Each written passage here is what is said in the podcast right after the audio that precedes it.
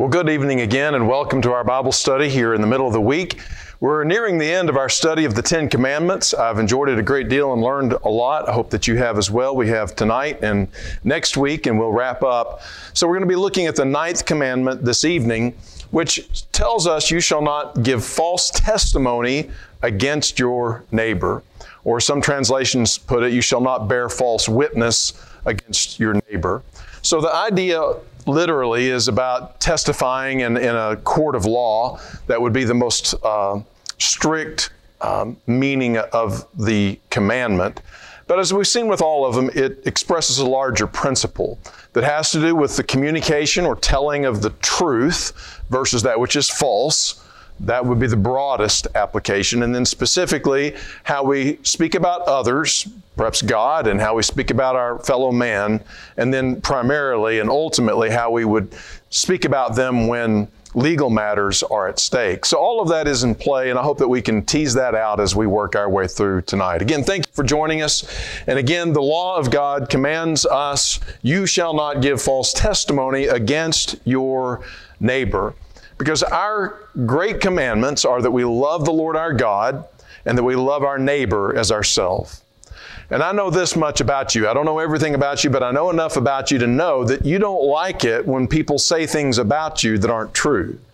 And especially if they say something negative or harmful about you, harmful to your reputation, harmful to your financial situation, harmful perhaps for even your freedom or life in the world if it's a criminal case uh, against you. It would be something that you would take very seriously. And so, if we want others to speak the truth about us, then we must love our neighbors as we love ourselves, Jesus teaches.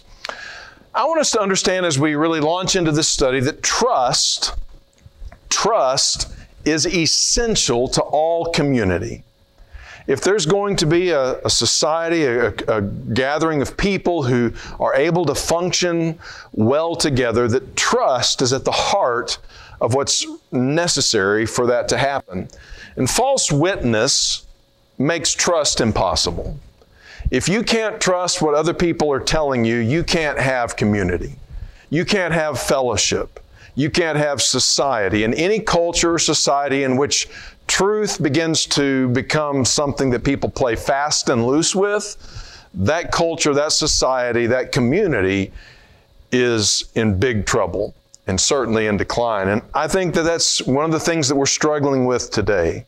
People's word is not their bond. We have to sign uh, innumerable legal documents anytime we transact business because people look for every way that they can to, to back out of deals or to get around what's right or to communicate that which is false. And so all kinds of measures have to be put in place because people are prone to not communicating truthfully. And again, that gets to the very principle that this commandment has at heart. But he goes on, I want to go on and, and make the point that all evil in our world began when Satan gave false testimony about God and Eve believed it. What you think about that? There was a time when God created the world and all was very good. And then Satan came along, and this is really maybe the, the first sin, the first evil that creeps into our world. And that evil essentially was Satan slandering or bearing false witness about God to Eve, and Eve fell for it. Eve believed the slander about God. And everything that's been painful, everything that's been um, harmful in your life, can ultimately be traced back to this original evil in our world. That's how serious bearing false witness and believing false witness can actually be. Let's dive in a little bit closer to the story and see how that happened because I think it's it's something that lays a, a framework for the way we fall for deception and the way false witness is often uh, committed. The scripture says, beginning in chapter 3 of verse, uh, in verse 1 of Genesis, that the serpent was more crafty.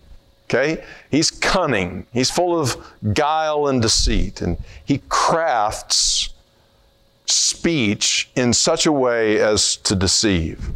And you know, that's what all false speaking really is about. It's there's the way that reality is, the way that things actually are, there's the truth. And then comes along an agent that has free will and imagination and a desire for the world to be a different way than it actually is, for the situation to be something than it is. And so we craft a deception. We come up with, we cook up a, a lie. And Satan, taking the form of the serpent, was more crafty. And isn't a serpent the perfect animal for Satan to embody in order to accomplish this primal deception?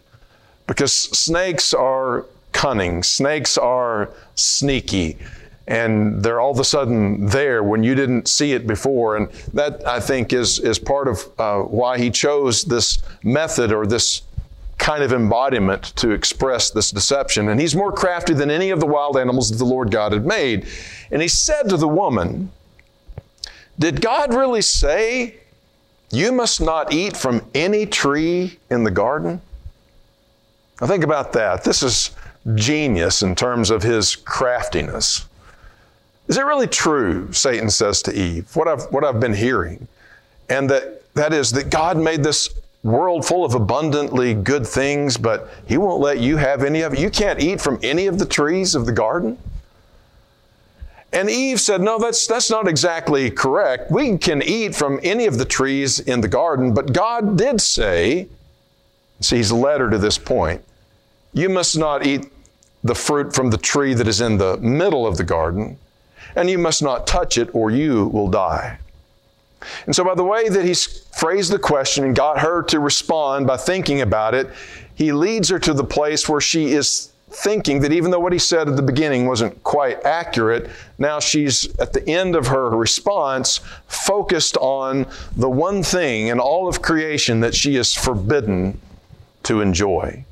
We're not supposed to eat, or then she adds, even touch the fruit of this tree, or we will die. And now, with her focus on what she is forbidden to enjoy, Satan's ready to come in and flatly contradict God with these words You will not certainly die the serpent said to the woman, For God knows, and this is where the false witness, the false accusation, the slander against God really takes root. For God knows that when you eat from, from it, from this tree, your eyes will be opened and you will be like God, knowing good and evil. You see, God's not telling you the truth. God's a liar. That's what Satan says. And the reason that he's forbidding you from, uh, to, to, to partake from this particular tree is not because it's harmful to you. That's not the case. It's because it's the best tree. And you see, God, yeah, He's given you all these other things that you say you can enjoy, but He's keeping back from you the very best thing. He wants to keep that for Himself. You see, God is stingy. God will share the junk with you, but the special tree he's keeping for himself. And in doing this, Eve begins to doubt the goodness of God. Satan knows that he can't cause her to doubt his existence, but he can cause her to think, well, maybe he doesn't really have my best interest at heart. And so Satan slanders God. He bears false testimony against God. And Eve believes the lie of Satan, and that unleashes the evil in the world that you and I still experience to this day. And so, this breaking of trust with God fractures the world and it fractures man's relationship with God and our relationship with one another, and everything begins to deteriorate from this point. And again, all the pain and suffering, death, the sorrows, the problems that we experience in life are traceable to the fact that someone slandered, someone bore false witness about God, and someone else listened to it and believed it and acted on it. That's how serious uh, giving false testimony or receiving false testimony actually is. And we know that people do this for a variety of reasons. Now, Satan perhaps had his reasons, but let's focus for a little while tonight on why do people give false testimony about each other? whether in a courtroom or whether just in talking with their neighbors or on the phone with their typical gossip. Why do people do this? Well, there's more reasons than this, but I want to focus for a little bit on three reasons why people give false testimony and false accusations about each other. The first is because of malice. We're angry. We have in our hearts some hatred of another person. Maybe it's because of something wrong they've done to us or that we perceive them to have done to us. For whatever reason, we just don't like them. And so we want to hurt them in some way. And there's no more readily available means for us to do harm to another person than to think up some deception that we can spin about them that will be harmful to their character their reputation, not their character, but their reputation, or hurt them in, in some other way. And so we do that. And, and that's exactly what we see in one of the early stories in the Bible about a woman by the name of Potiphar's wife. We don't know her actual name, but she was married to a powerful man in Egypt by the name of Potiphar. And you may remember that it was Potiphar's house that Joseph had been sold as a slave into when his brothers uh, betrayed him. And so he's functioning in Potiphar's household and he's uh, managing his household, and everybody loves Joseph because everything he touches just prospers. And he's also a good looking guy, a young man, we're told in, in Scripture. And so it's not surprising that Potiphar's wife began to notice Joseph. And the Scripture says she cast longing eyes at Joseph. And when she had opportunity, she began to seek uh, to seduce Joseph. She said to him, Lie with me. But Joseph refused to, to, to do her bidding and, and kept himself pure from defiling himself with her. But it says that one day he went into the house to attend to his duties, and none of the household servants was inside. And she caught him by his cloak, by his robe, and she said, Come to bed with me. But he left the cloak in her hand and ran out of the house. I don't know what all the reasons are why Joseph ran, but he decided that this was not something to try to reason through. The moment had come for him to make a decisive move, and he just split. And she held on to that cloak that she had in her hands when she was trying to seduce him. And so she's left with this in her hand. He's gone outside. And as the as the saying goes, hell hath no fury like the wrath of a woman scorned. Well, she feels scorned and there's malice in her heart, and she begins to think, what can I do to get even with this young man who has uh, not, um, who's rejected me? And so it says in verse 13 that when she saw that he had left his cloak in her hand and he had run out of the house, she called her household servants. So she lifts up her voice and she begins to, to holler and she says, Look, this Hebrew who has been brought to us to make sport of us, has come in here to make sport of us, he came in here to sleep with me. He, he, he attacked me rather than the way it actually was.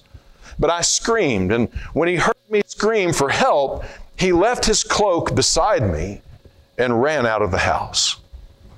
So, this isn't the way that it happened, but she wants to get even. She has malice in her heart, and so she comes up with a story that she knows is going to harm Joseph. And so she begins to bear false witness, make false accusations against her neighbor in order to justify herself and harm him. And that's one of the reasons that people do this kind of thing.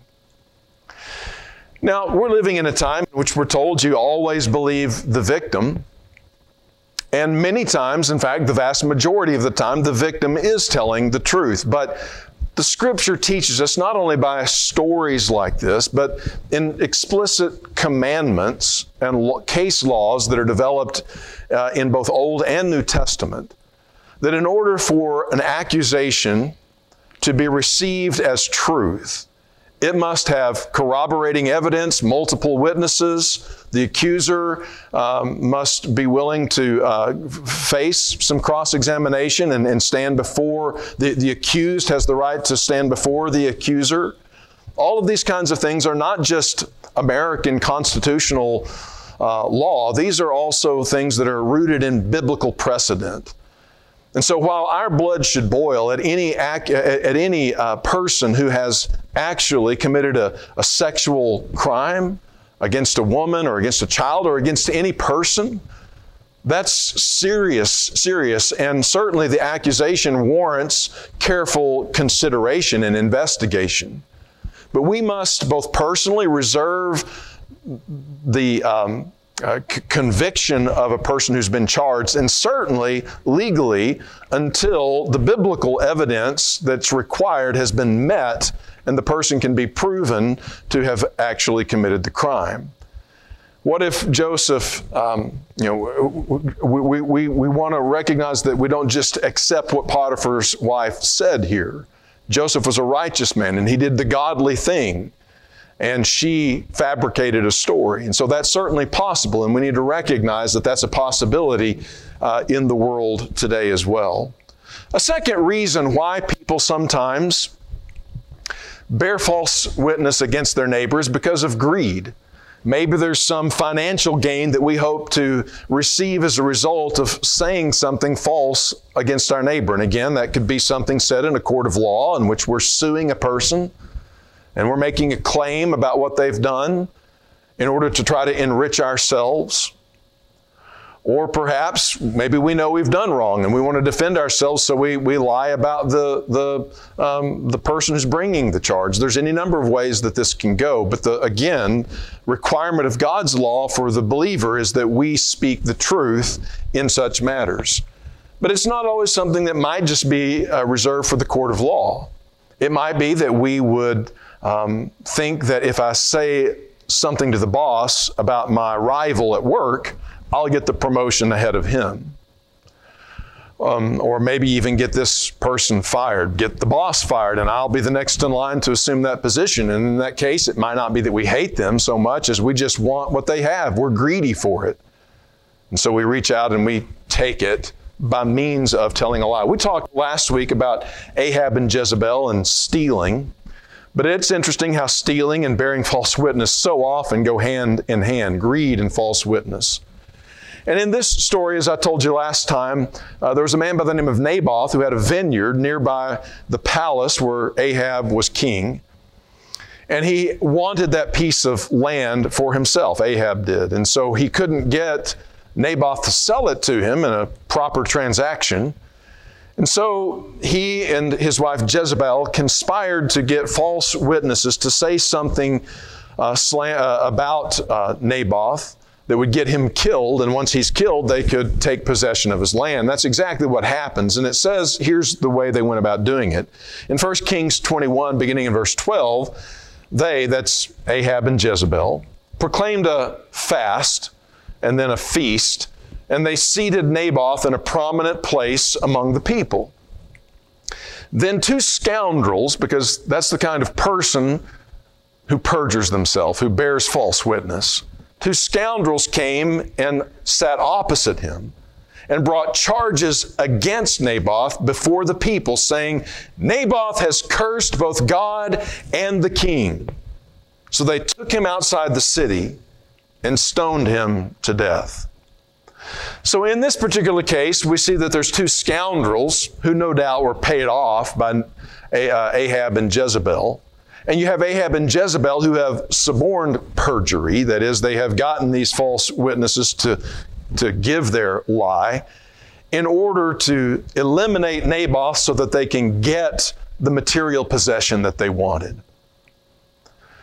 And while we might, hopefully, you and I, not go to the extremes of of, of Ahab and Jezebel, we need to guard our hearts very carefully that we don't say things about other people whom we consider rivals so that we can get an advantage on them, so that we can get something that they want.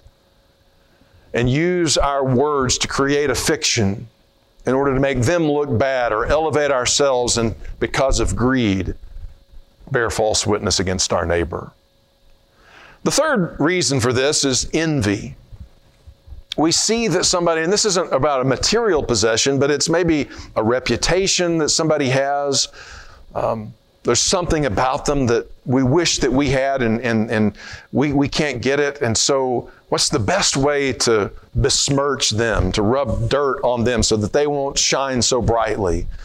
Well, to the sinful human mind, it is, well, we'll say things about them. We'll slander them. We'll bring false accusation against them, and that will bring them down. Even if it won't elevate us, at least they won't be standing up here above us.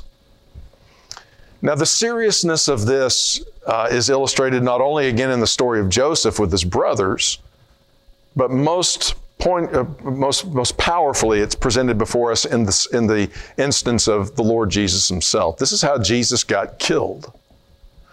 Because the high priests and the leaders of the people went out and they suborned perjurers, scoundrels, to say things about Jesus that weren't exactly so. And they had a hard time doing it, Mark tells us, because they couldn't get their witnesses to get their story straight. And they kept struggling to try to get multiple witnesses to corroborate their testimony so that they could condemn Jesus. But in the end, they felt like they had succeeded in doing so, and they were able to take their case before the Gentile ruler over them, a man by the name of Pilate. And here's what we're told that Pilate recognized in Matthew 27 18. He knew that it was out of envy that they, that is, the religious leaders who brought Jesus before him, that they had handed Jesus over to him because of envy.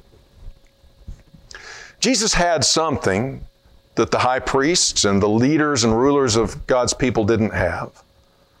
They didn't have a relationship with the Father like he did. They didn't have the admiration of the people like Jesus did. They couldn't perhaps perform the miracles that Jesus did. In any number of things, there, was, there were all kinds of things about Jesus that they wanted and they couldn't get for themselves. And so they decided the thing to do is just eliminate him by bringing up these charges against him and get him condemned in a court of law. This is a horrific thing. And in fact, takes us all the way back to the beginning where Satan told a lie that Eve about God that Eve believed and brought all of this calamity upon the world. It's also the way that this story reaches its climax when Satan is working in the hearts of these people to say false things about the truest person who ever lived. And anytime we begin to gossip, anytime we begin to slander or say and speak evil of our neighbor, saying things that aren't so, out of an envy or malice or out of a greed, then we are showing a paternity. It's a paternity test. Who's your father? Is it the God of all truth? Or is it the father of lies? Who comes to kill, to steal, and to destroy? We must guard our tongues carefully and check ourselves and our motives each time we begin to speak about others and make sure that it's not malice, it's not greed, and it's not envy that is inspiring us to speak as we do. Well, not only do we need to be aware of the whys of false accusation, but we need to be aware of the ways of false accusation. What are the ways in which we bear false witness or testimony against our neighbor? Well, a few of these include silence. We know something about another person who's being spoken evil of that would vindicate them, but we don't really like them, or we stand to gain some advantage if everybody thinks less of them. And so instead of speaking up for them, we just remain silent and let others think what they will of the, that person. Or maybe we know that a person's guilty, but maybe it's to our advantage that they be found innocent. And so we withhold testimony that we ought to bring to bear on the situation. And so we can lie through our silence. And we need to be aware of that. Secondly, by dropping hints or asking sort of provocative questions. I wonder how he really got all his money. Or doesn't it seem strange how much time the boss spends with the secretary? And then we don't really have anything solid to say about it. I don't even know perhaps what it is we're trying to gain by it, but we throw these kinds of things out there and walk away just letting it do its work in other people's minds. And this is a way of slandering our neighbor, even though we may technically be able to say, well, I didn't say the boss was sleeping with the secretary. I, I just asked the question. What's in our hearts? And then we can also impugn people's motives. Somebody does a good deed and we say, I wonder why they really did that. They're just trying to butter up to so and so by doing that. They're just, you know, it's just a, this is just a, um, self image ploy. They're just trying to make themselves look good to the press. This is a, a press opportunity for this person to do this good deed. And so we say these kinds of things about them when we really don't know what's in their heart. And so, all of these are ways, and many more beside, that we can, in roundabout ways, commit the sin that's being forbidden here in the ninth commandment. And we must be on guard against that as well. Well, as we uh, r- wrap up, I want to make this point very strongly, if possible, and that is it's not only wrong to make false accusations, I think we've established that, and we could have gone on for hours literally about all the Bible has to say about this. But it's also wrong to believe a false accusation. You know, in order for lies to really spread through a community of people, whether it's a church, a, a, family, extended family, a workplace, a nation, in order for those liars, those false accusers to be able to spread their lies, there has to be a market for it. There have to be people willing to listen to that. And the reality is that the, the Bible, as I mentioned earlier, gives us some very important um, guidelines, not just guidelines, but rules for evidence. Before we believe an accusation about another person, we need to have corroborating testimonies. In other words, nowhere in the Bible is one person able to come and bring a charge against another person, and that settles the matter two or three witnesses are required. Some form of corroborating evidence is what that means. It could be DNA evidence, it could be other circumstances that establish that this person's testimony is true, it could be cameras or whatever the case might be. There needs to be something beyond the words of one person even if they're telling the truth, even if they're a trustworthy person, it's not sufficient evidence to condemn another, either in law or perhaps even in our own way of thinking about that person as best we can, simply on the basis of what somebody said. You know, when somebody says something bad about a friend or someone that's on our side of the aisle politically or religiously, we tend to dismiss what that person says. But if they're on the other side of that, it doesn't even matter if the witness who's telling this about that person is credible or not. We just believe it. And that says a much more about us as the hearers of it than it does about the person who's making the accusation. Here's the point God says, don't do that. And we also need to have uh, the person who's been accused have opportunity to defend themselves. And in fact, we're told uh, that that person should be able to do so in the presence of the person bringing the accusation. I believe it's in the book of Proverbs that we're told that it is folly, it is a foolishness for a person to hear one's uh, to hear an accusation and just embrace it and believe it without hearing the response of the person accused. Because you know, the fact of the matter is, we are like Eve we're all sons and daughters of Eve, and we are easily deceived. And so we can hear something and sometimes think, wow, I mean, that's rock solid. And then we hear the other person, we're like, oh, okay, well, now I see that, that there's a much larger context in which what this other person was telling me uh, that, that it all took place in, and that changes everything. And so we need to recognize that. We need to recognize our own fallibility and, and, and our own tendency toward believing false accusation and the reasons why we might want to believe something that's not true. And not only for saying it, but hearing it, it could be malice, could be greed, could be envy, could be any number of reasons. But in order for false accusations to work, there has to be people willing to listen. And one of the things that you and I can do is refuse to use our mouths to do the work of the devil and spread dissension among people. And we can also refuse to have Satan in our ear as well as in our mouth and refuse to hear that which cannot be substantiated by biblical criteria. Well, those are the things that I think are all involved in the commandment, the ninth commandment. You shall not make a false accusation against your neighbor, do not bear false witness against your neighbor. And kids at home, you can begin practicing this with your brothers and sisters. Never, ever, ever, ever tell your parents a lie about something that your brother or sister did so you can get yourself out of trouble or get them into trouble. Learn while you're young to tell the truth, and that's going to serve you well all the days of your life and not put you in a position where you're at odds with your Father in heaven. Remember, your Lord Jesus Christ was crucified because men said things about him that weren't true, and people were willing to believe it. Don't follow the example of those who crucified your Lord.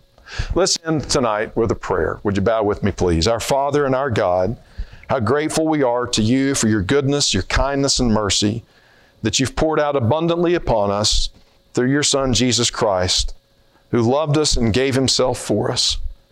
Father, He is the very embodiment of truth, and He is our defender and advocate, not our accuser and condemner. And so, Father, we pray that as we follow after Him, you'll help us to be a people who speak the truth, who listen to the truth, and who have the wisdom to discern truth from falsehood, so that we can treat people rightly in this world. Father, our country, our culture, in some cases, our families and churches need to begin to abide by and apply, apply more carefully the rules of evidence that you've given us to follow in Scripture about discerning what's right and wrong, what's true and what's false. Help us to do that. And as we do, we ask that you would give us the peace that comes from doing so. We love you, Father. We thank you for caring for us, and we pray your strength upon everyone who's listening in the days to come. In Jesus' name, amen.